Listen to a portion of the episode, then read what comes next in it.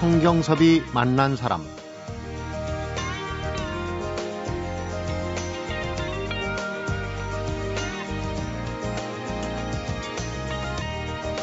어떤 희생을 치르더라도 꼭 이겨야만 하는 걸까? 아니면 지더라도 최선만 다하면 되는 걸까? 살다 보면 종종 원칙과 편법 사이에서 흔들릴 때가 많은데요. 어떤 선택이든 결과는 부메랑으로 내게 다시 돌아오기 마련입니다. 특히 스포츠에선 약물의 도움으로 얻은 결과는 독배가 되곤 하는데 얼마 전에도 전설의 사이클 황제라고 그러죠. 랜스 암스트롱의 경우가 바로 그랬습니다. 오늘은 국내 도핑 전문가 성균관의대 삼성 서울병원 스포츠의학센터의 박원하 교수와 함께 스포츠 약물 복용 문제에 대해서 얘기 나눠보겠습니다.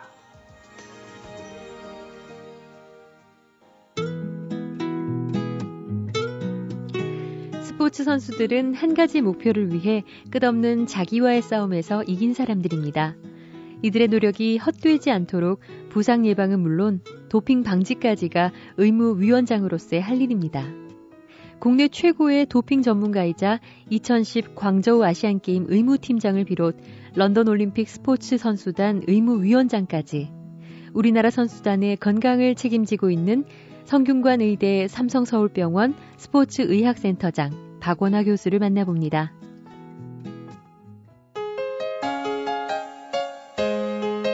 박원하 교수님 어서 오십시오. 반갑습니다. 네, 어려운 흐름 하셨는데요. 어, 스포츠 의학계의 대부다. 뭐 이런 표현들을 많이 하더라고요. 본인은 어떻게 느끼신지 모르겠지만. 그건 뭐 잘못된 얘기고요. 이제 대신 남보다 좀 일찍 시작을 했습니다. 음. 스포츠 의학을 전공으로 하겠다는 사람 별로 없을 때 해서 아무래도 남보다 조금 주목을 받았겠죠. 뭐. 네. 예. 우선 궁금한 것부터 음, 음. 해결하고 가겠습니다. 스포츠 의학하고 일반 의학하고의 차이가 있다면 어떤 게 제일 큰 차이일까요? 이제 첫째 큰 차이는 일반인은 치료의 목적 자체가 정상 생활로 돌아오는 게 목적이지만 네. 운동선수는 경기력이 정상으로 돌아와야 되기 때문에 아. 치료의 목적 자체가 좀 틀리고요. 일반인도 예방이 중요하지만 운동선수는 사실은 부상이 치명적이기 때문에 네. 예방이 더욱더 중요한 분야입니다. 네, 그렇군요. 우선 오늘의 주제는 이제 도핑입니다. 음. 얼마 전에 사이클 황제라고 해서 암을 극복했다. 음. 뭐 대단한 전설적인 어, 음. 사이클 선수다 했는데 음. 알고 보니까 금지 약물, 네. 도핑의 종합 백화점이었다 네. 이런 얘기가 나와 참 충격적이었는데. 암스트롱 선수는 어, 현대 의학이 도핑을 피해갈 수 있는 모든 수단을 강구해서 도핑을 해온 거로 밝혀졌습니다. 그러니까요. 네. 그 구체적인 건 이제 수법이라고 음, 얘기할 수밖에 네. 없는데 그건 어떻게 보면 범죄 아니겠습니까? 완전한 그, 범죄죠. 어, 팬들이 얼마나 열광을 음. 했는데 음. 그런 이제 안타까운 소식을 주제로 해가지고 근데 도핑이라는 게 우리 선수단한테도 본의 아니게 뭐 영양제, 뭐 한약제 뭐 이렇게 먹고 그 성분 때문에 문제가 되는 경우도 있지 않겠습니까? 실제로 우리나라는 최근에는 거의 없어졌습니다. 네. 특히 대표 선수쯤 되면 저희들이 교육도 하고 특히 아시안 게임이나 올림픽 가는 출전하는 선수들은 사전에 모든 도핑 테스트를 저희 체육회에서 음. 사전에 하기 때문에 사실은 우리나라는 사전에 되게 걸러지고 네. 문제가 되는 경우는 거의 없습니다. 음. 그렇지만 신문에 보도는 안 되지만 과정에서 또 잔잔한 문제는 항상 발생하죠. 네. 그러나 순간적으로 본의 아니게 걸리게 되면 이제 국가적인 망신 아닙니까? 그렇죠. 뭐 메달 박탈당하고 네. 뭐 이런 건 둘째치고 음. 어, 암스트롱 얘기부터 좀 풀어가겠습니다. 그러니까 금지 약물을 이 종합 백화점처럼 네. 했다 그러는데 네. 어떤 겁니까? 그 사례를 보면 이제 도핑의 모든 게 나올 것 같은데. 그러니까 그 선수가 이제 그 전에는 이 성장 호르몬이 사실은 경기력을 조금 높여주거든요.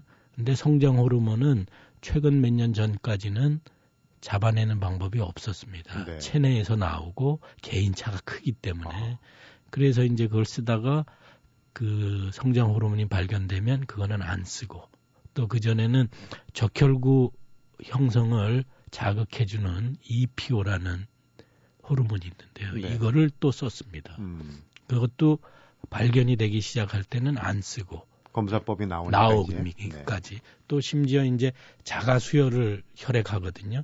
그러니까 그냥 자기 피를 평소에 빼가지고 보관하고 있다가 그 중에 적혈구나 혹은 이 헤모그로빈만 뽑아가지고 다시 몸에 넣는 거죠. 네. 그러면 산소 운반 능력이 노, 높아져가지고 경기력이 좋아지거든요. 이것도 시행하고 더군다나 놀라운 거는 대개 그거를 시행한 거로 그치는데 도핑에 그것이 걸리거든요.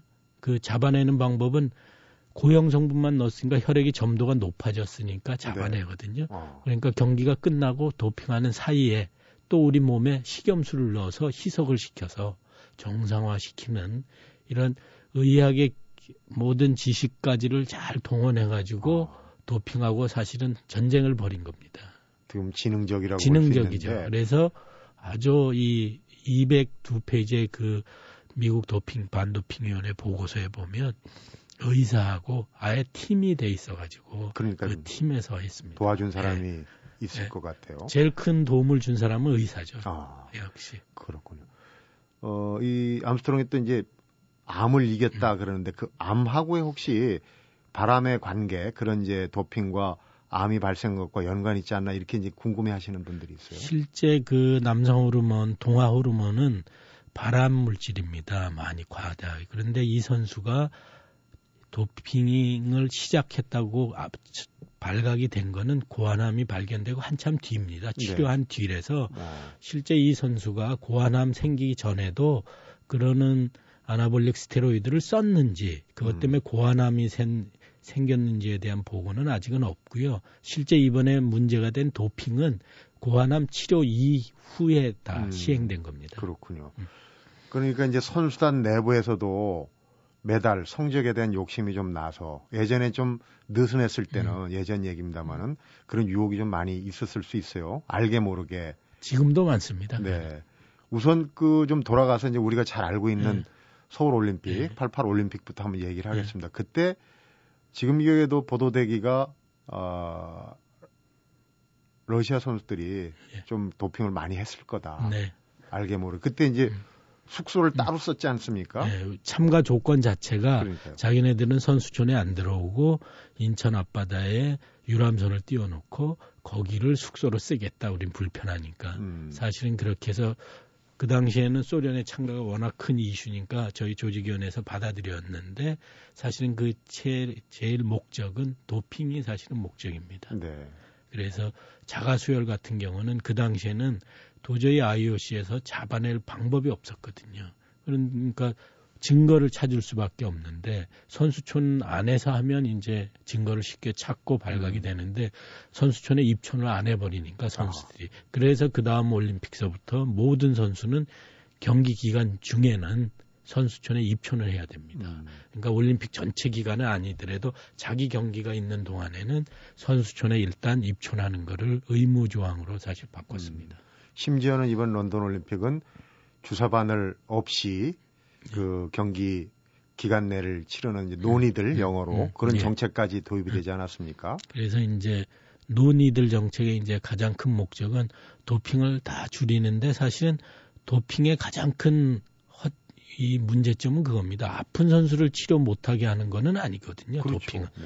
그러니까 아픈 선수는 뭐 모든 치료를 받을 수 있게 해야 되는데 과연 이 아픈 치료를 받는 게 얼마나 정당하냐가 논란거리인 거거든요. 네.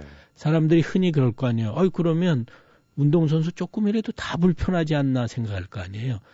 거기에는 뭐 어떤 전제 조건이 붙냐면 다른 방법이 없는 유일한 방법일 때만 그거를 해라는 거거든요.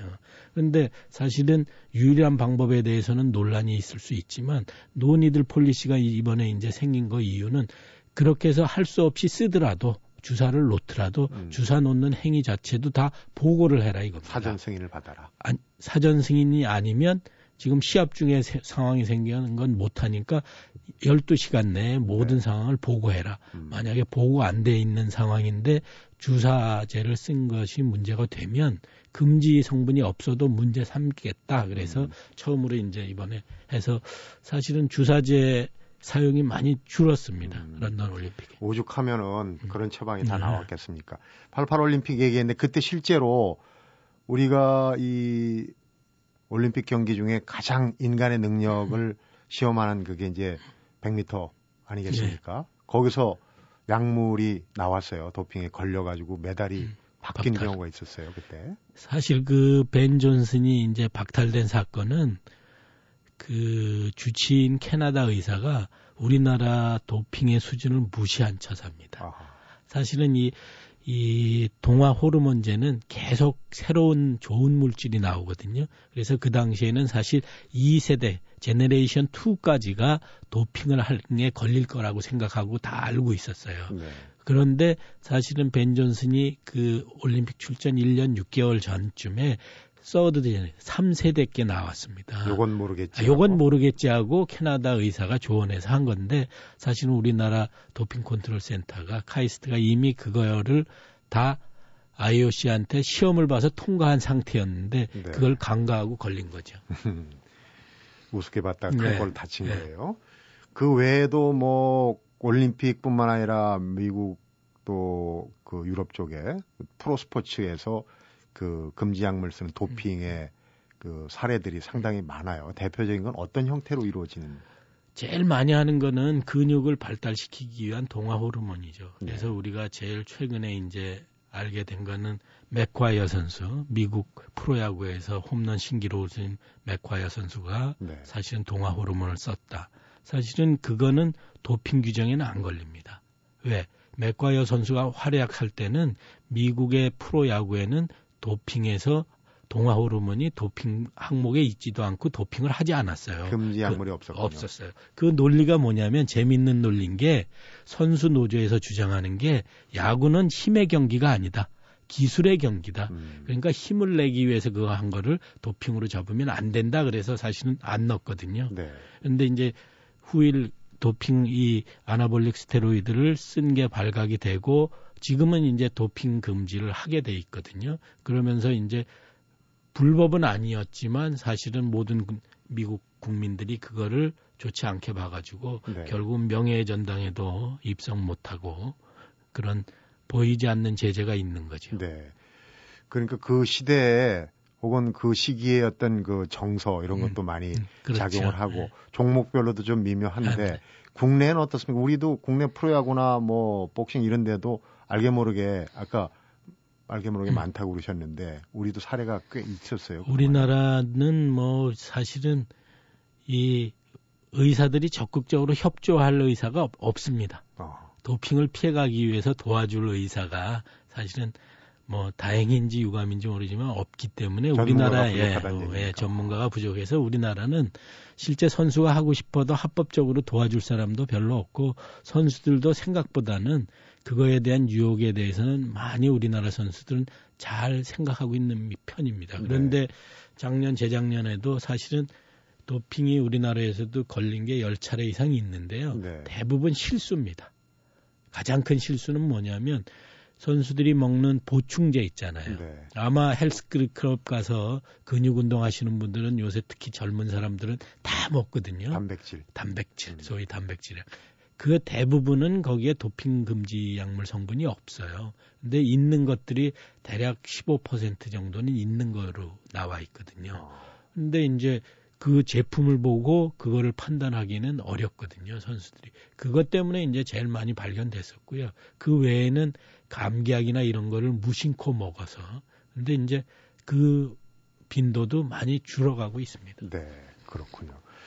도핑의 세계 우리 일반한테는 뭐 관련이 없을 것 같이 보이지만 사실은 그 스포츠에 수혜자들 보고 즐기는 음. 사람들이 우리 일반 국민 음. 아닙니까? 페어 플레이가 이루어지지 않는다면 결국은 피해자가 또 스포츠 팬들이 될수 있어요. 네. 도핑 얘기 어, 좀 더 청해서 듣도록 하겠습니다. 성경섭이 만난 사람, 오늘은 성균관의대 삼성서울병원 스포츠의학센터장 박원하 교수를 만나보고 있습니다.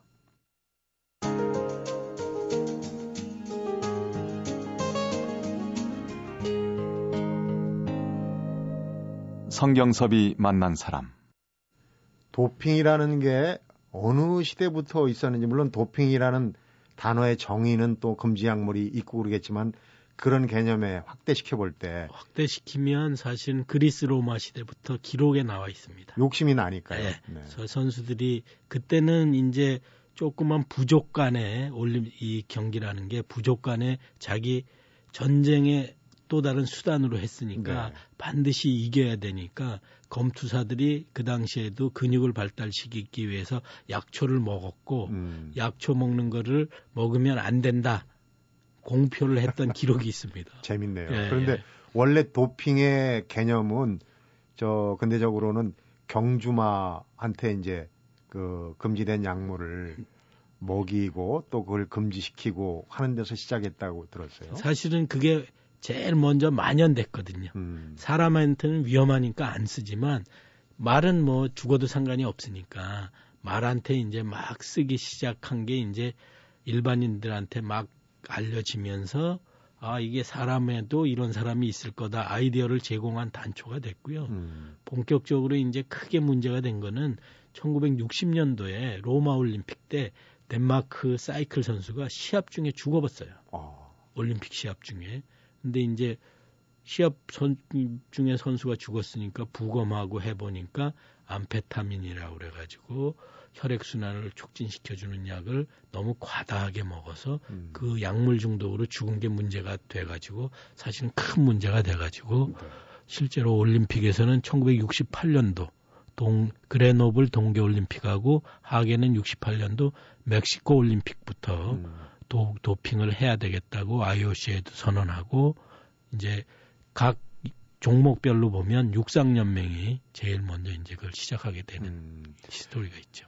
아까 도핑 중에 이제 호르몬 제제 또 자가수혈 또 자가수혈에 걸리지 않기 위해서 식염수를 또 음, 주사하고 음. 암스트롱 같은 음. 경우를 얘기를 했는데 그 도핑에 쓰이는 이제 dope라고 그러죠. 그 약이 어떤 그 성분이고 실제로 그걸 사용했을 때 그렇게 갑자기 그 힘을 폭발적인 힘을 낼 수 있는지 실제로 벤 존슨이 썼던 약을 말씀드리면 실제 환자들한테 씁니다. 실제 도핑에 쓰이는 약물은 대부분은 환자 치료에 다 쓰이는 것들이에요. 아, 원래 치료제로. 예, 치료제로. 그래서 벤 존슨이 썼던 거는 수술을 한 환자가 오랫동안 안 움직이게 되면 근육이 위축되고 근육이 아주 약해져 있잖아요. 네. 근육 회복을 빨리 하기 위해서 그 약물을 쓰거든요. 음. 그런데 운동선수는 쓰면 안 되는 거죠. 자기가 운동을 해서 근육을 발달시켜야지. 그러니까 환자들이 인위적으로 발달시키는데 도움을 받기 위해서 쓰는 거를 벤 존슨이 쓰는 거거든요. 음. 그래서 지금 동화 호르몬, 동화 호르몬제, 그 다음에 뭐 성장 호르몬, 베타 차단 베타 블로커라 그래가지고 안정제, 음. 마약, 뭐 모든 약물은 현실의 환자 치료에 다 쓰이는 약물들입니다. 그런데 네. 그거를 운동 선수가 자기 건강에 이상이 있어서 쓰는 게 아니라 경기력 향상을 위해서 쓰는 거를 도핑이라고 하는 겁니다. 네. 그래서 초기 도핑은 그런 약물에만 국한돼 있다가 요새 와서는 이제 행위까지도 제한하는 거죠. 음, 행위까지. 그런 행위까지도. 영화. 아까 이제 88 올림픽에 음. 2세대 호르몬제, 음, 3세대 음, 호르몬제 얘기를 음. 했는데 이 약을 쓴 거를 음. 이제 걸러내는 도프 체크도 사실은 어 의학이 발 발달하면 할수록 같이 그 체크하는 방법도 발달하죠. 따라가야 되는데 예, 예. 언제부터 이게 이제 걸러내는 기술들이 좀 지금 본격적으로 IOC의 의무위원회가 생긴 처음 생긴 것 자체가 1976년도에 생겼어요. 네. 그러니까 그 전까지는 아 이런 문제가 있다고 하지만 심각하게 생각하지 않았고요. 그다음에 이, 이 잡는 기술이 발달하게 된 거는 IOC가 1984년도에 LA 올림픽에서 처음으로 큰 흑자를 봐가지고 네.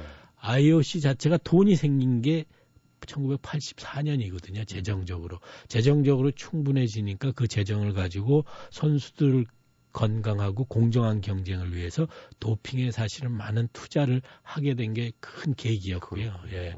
그게 이제 그러면서 도핑이 아 생각보다 이 문제가 많게 되니까 1999년도에 와다라고 전 세계 도핑 위원회가 생겼고요. 음. 이게 국제법상 유네스코 산하로 해서 국제법으로 통과가 돼 가지고 모든 나라에 생겨 가지고 음. 2005년도에 카다라고 음. 한국 반도핑 위원회가 생겨서 필요가 그걸 낳는 거죠. 자꾸 선수들은 피해가서 해보려는 선수는 계속 있고 공정한 경쟁을 위해서 또 잡아야 되고 음. 이런 입장인 거죠. 멀리 보면은 음.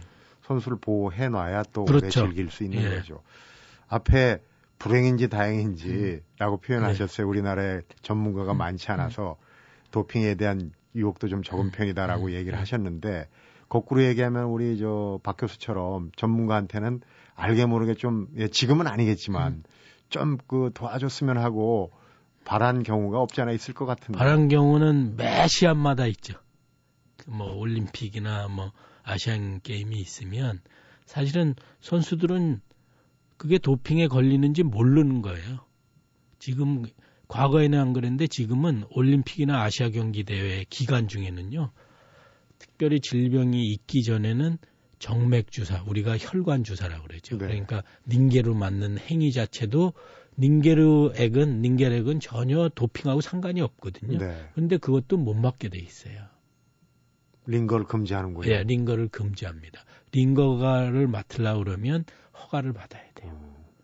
그 조직위원회 의무국에 얘가 우리 선수가 탈수가 심해서 음. 이걸 맞아야겠다. 아니면 우리 선수가 지금 하, 열이 고열이 나는데 해열제를 넣는데 좀 효과를 보기 위해서 같이 넣어야겠다. 이렇게 허가를 받지 않으면 안 되는 거예요. 음. 근데 선수나 감독이 볼 때는 금지 약물도 아니고 그냥 습관적으로 맞던 건데 왜 안 놔주냐고. 음. 사실 그런 거는 뭐 매번 있습니다.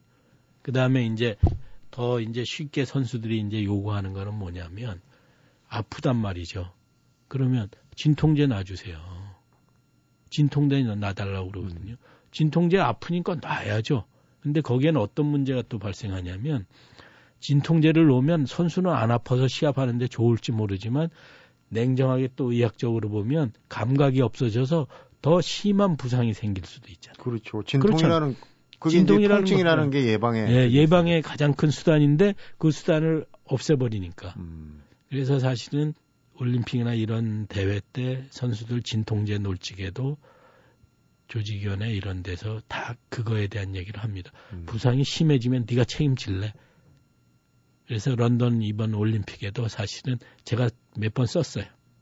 왜냐하면 그거를 진통제를 우리가 놓으면 저쪽에 허락을 받아야 되고 절차가 조금 복잡해요. 근데 대신 런던 올림픽 조직위원회 의무실에 가서 그 병원에 가가지고 거기 의사한테 우리 선수 여기가 이렇게 이렇게 해서 음. 아프니까 놔줘라. 그러면 거기서는 저기 의, 의사는 쉽게 놔주거든요. 거기 네. 의사들은. 그런데 그 의사가 반드시 요구하죠 저한테. 너 원하는 대로 놔줄게. 대신 너 여기다 각서 사인해. 그럼 그 각서의 내용은 뭐냐? 뭐 정확히 약, 용량, 그 다음에 주사는 부위 쓰고 맨 마지막에는 이 진통제 주사로 이 선수가 더 심각한 부상이 됐을 때 모든 책임은 내가 진다. 음. 이렇게 써주죠. 사인하기 쉽지 않겠네요. 네. 런던 올림픽 현장으로 가면 또 재미있는 얘기가 더 음. 있었을 것 같아요. 잠시 한번 청취자 여러분들을 모셔보겠습니다. 성경섭이 만난 사람, 오늘은 성균관의대 삼성서울병원 스포츠의학센터장 박원하 교수를 만나보고 있습니다.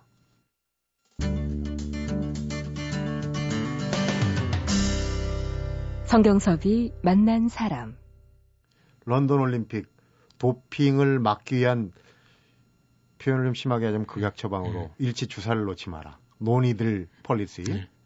무주사 정책을 네. 폈다고 그래요. 하면서 좀 전에 이제 비슷한 네. 얘기 하다가 얘기 뒤끝인데 어려운 일도 많고 에피소드 참 많았을 것 같아요. 주사를 못 놓게 했지만 또 주사를 많이 놨습니다. 놨다고요. 네. 사실은 저희가 no needle policy라고는 하지만 선수의 건강을 위해서라는 의사의 정당한 이유가 있으면 그건 문제가 안 되는 거거든요. 네. 저희가 보고를 하면. 그래서 사실은 근데 이제 도핑이라는 거는 뭐 엄격히 얘기하면 견해 차가 있을 수 있잖아요. 네. 우리 팀 닥터인 저의 견해하고 올림픽 의무위원회의 의사의 견해가 틀릴 수가 있잖아요. 그렇죠. 사실은 그래서 올림픽 경기 시작 직전에 사실은 IOC 의무분과위원장을 제가 만났어요. 도핑분과위원장.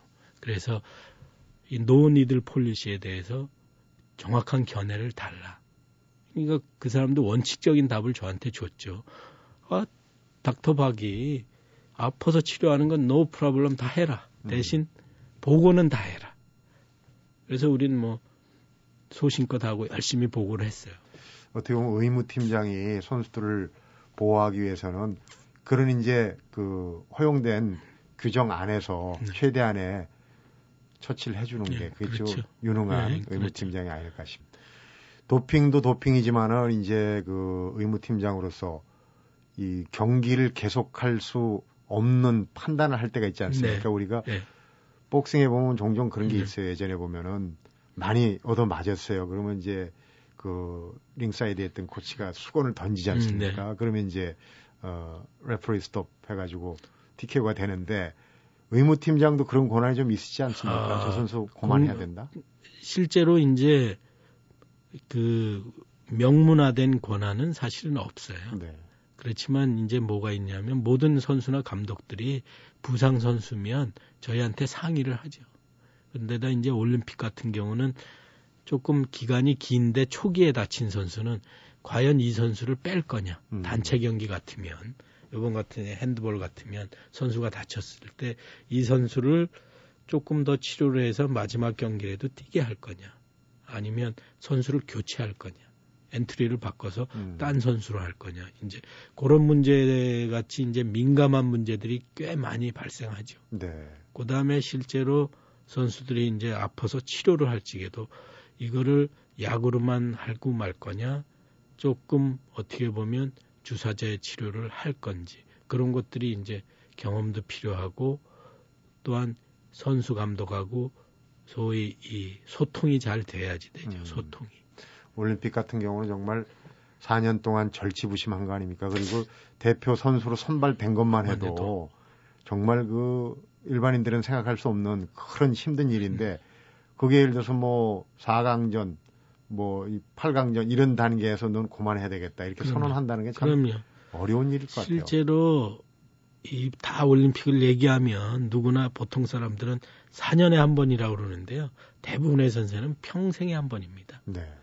사실은 대표 선수가 돼서 기량을 유지한다는 게 4년 넘어서 유지하기 쉽지 않은 종목이 많거든요. 네. 그럼 대부분의 선수는 올림픽에서 기회가 다 한 번인데 그걸 시합을 중단해야 말아야 되냐. 사실은 사실은 베이징 올림픽 때 네. 우리나라 복싱 선수가 기도가 파열이 됐었어요. 어, 상대방한테 맞아서. 맞아서 8강전까지 아주 잘 싸워서 올라갔는데 기도가 일부 파열이 됐는데 사실은 그때 결정이 제일 힘들었어요. 시합을 못하게 할 건지. 음. 근데 사실은 너무 위험도가 높아가지고 그 선수는 사실은 기권했어요. 아. 그 선수는 사실 굉장히 상처를 받았죠. 근데 사실은 우리나라 돌아와서는 메달 딴 선수보다 더 주위에서 훌륭하게 해줘가지고 음. 그 많은 심리적인 보상은 받았지만 그 선수는 평생 아마 그게 남아 있을 겁니다. 그 경우하고는 반대로 누가 봐도 이 심각한 부상인데 뭐 붕대로 쳐매고 뭐 해서 이를 악물고 메달을 따는 경우가 있는데 의무팀장으로 보면 참 조마조마할 것 같아요 그런 경우는. 김재범 선수가 압도적인 경기력으로 금메달을 땄지만 사실은 그 선수는 부상 병동이에요. 어깨도 안 좋고 무릎도 안 좋고 팔꿈치도 안 좋고 다 오직 하면 제가 금메달 따고 나서 야 서울 가면 수술해라 편하게 살라면 수술해라 그 다음에 내가 볼 땐 쉽지 않을 것 같다 본인은 또 계속 한다고 이제 하더라고요 네. 근데 이제 그 선수가 시합 끝나고 첫 마디가 우리 쫓아갔던 팀 닥터한테 이제 상의해가지고 저희가 사실 진통제 주사를 놨거든요. 워낙 아파해서. 그런데 첫 질문이 그거였어요. 저 도핑 괜찮아요? 결승 끝나고 첫 질문이 저 도핑 괜찮아요. 그래서 어렵게 따낸 메달인데. 그럼요. 어. 제가 그 전날에 이제 이렇게 해서 너 치료를 하고 뭐 할 텐데 전혀 걱정 없이 해라 했지만 끝나고 났을 때 첫 마디는 저 괜찮아요. 고 음. 선수촌에 와서 저를 보고서도 하는 말 위원장님 저 괜찮아요. 그래서 내가 어, 걱정하지 마라. 그러니까 그런, 선수는 불안한 거죠. 네. 불안 요소를 음. 미리에 다 그냥 관리를 하고 해. 있어야 그렇죠. 그런 그 명확한 음. 답변을 또 줄수 음. 있는 오늘 그 스포츠의 도핑 얘기 참 재밌게 들었는데 마지막으로 전문가가 나오셨으니까 음. 이제 겨울로 들어가지 않습니까? 음. 운동에 이제 겨울철 운동에 뭐 주의해야 될 점, 어, 포인트랄지 이런 걸 좀 팁으로 좀 얘기해 주시고. 실제로 이제 겨울철 운동 되면 야외 운동보다는 실내 운동으로 바꾸는 게 뭐 당연히 제일 좋은 거고요. 네. 그렇지만 야외 운동을 할 수 없이 하게 될 때는 우리가 저희가 기억해야 될 게 똑같은 동작을 하더라도 겨울에는 에너지 소모량이 더 많습니다. 어. 왜? 체온을 유지해야 되는 추가적인 에너지 기능이 있기 때문에 네. 그러니까 반드시 자기가 평소보다 운동 강도나 양에 대한 고려를 반드시 추위 때문에 더 힘들다는 것을 반드시 고려할 필요가 있고요. 네. 그 다음에 실, 실제로 체온 조절이 운동을 하게 나면 자체 히팅이 되잖아요. 네. 근데 하는데 운동을 멈추는 순간에는 히팅 기능도 멈추지만 또한 났던 땀이 기화열에 의해서 체온이 급격히 떨어지거든요. 예, 그래서 반드시 의복이나 장비에 대한 준비를 철저히 좀 하셔야 되고요. 음. 그 다음에 겨울철 야외 운동은 준비 운동하기가 쉽지 않거든요. 반드시 준비 운동이 필요한데 네. 그래서 가능하면 실내에서 준비 운동, 몸풀기 운동이라도 하고 나가시는 게 제일 아이디어라고요. 음. 만약에 그게 안 되시면 반드시 준비 운동을 뭐 스키를 하시건 등산을 하시건 하기 전에 꼭 철저히 하시고 네. 하시기를 바라고요. 그 다음에 특히 우리나라 등산 인구가 많은데요. 제일 조심해야 될 것은 해가 일찍 진다는 것을 기억하셔야 됩니다. 네. 자기가 산행 코스를 잡거나 할 때 여름하고 겨울하고는 해지는 시간이 음. 정말 엄청나게 3시간 이상 차이가 나기 때문에 그거를 자칫 깜빡할 수 있거든요. 음. 그거는 안전사고로 이어지기 때문에 그건 반드시 주의하셔야 돼요. 하산길을 반드시 염두에 예, 두고, 염두에 두고 산에 오르는 게 예, 중요하겠고요. 예, 예. 오늘 스포츠 도핑 얘기부터 또 겨울철 건강 운동의 상식까지 아주 유익한 얘기 잘 들었습니다. 오늘 고맙습니다. 고맙습니다. 성경섭이 만난 사람 오늘은 런던 올림픽 한국 대표팀 의무위원장이었던 성균관의대 삼성서울병원 스포츠의학센터장 박원하 교수를 만나봤습니다. 메달에 대한 집착 탓에 선수들이 자칫 금지 약물의 유혹에 빠질 수 있다고 그러네요. 그렇기 때문에 박원하 교수는 선수들에게 틈만 나면 도핑은 어떤 식으로든 밝혀지고 드러나게 돼 있다. 이런 얘기를 들려준다고 합니다. 길이 아니면 가지 말고 말이 아니면 듣지 말라. 이런 속담도 있죠. 성경섭이 만난 사람 오늘은 여기서 인사드리겠습니다.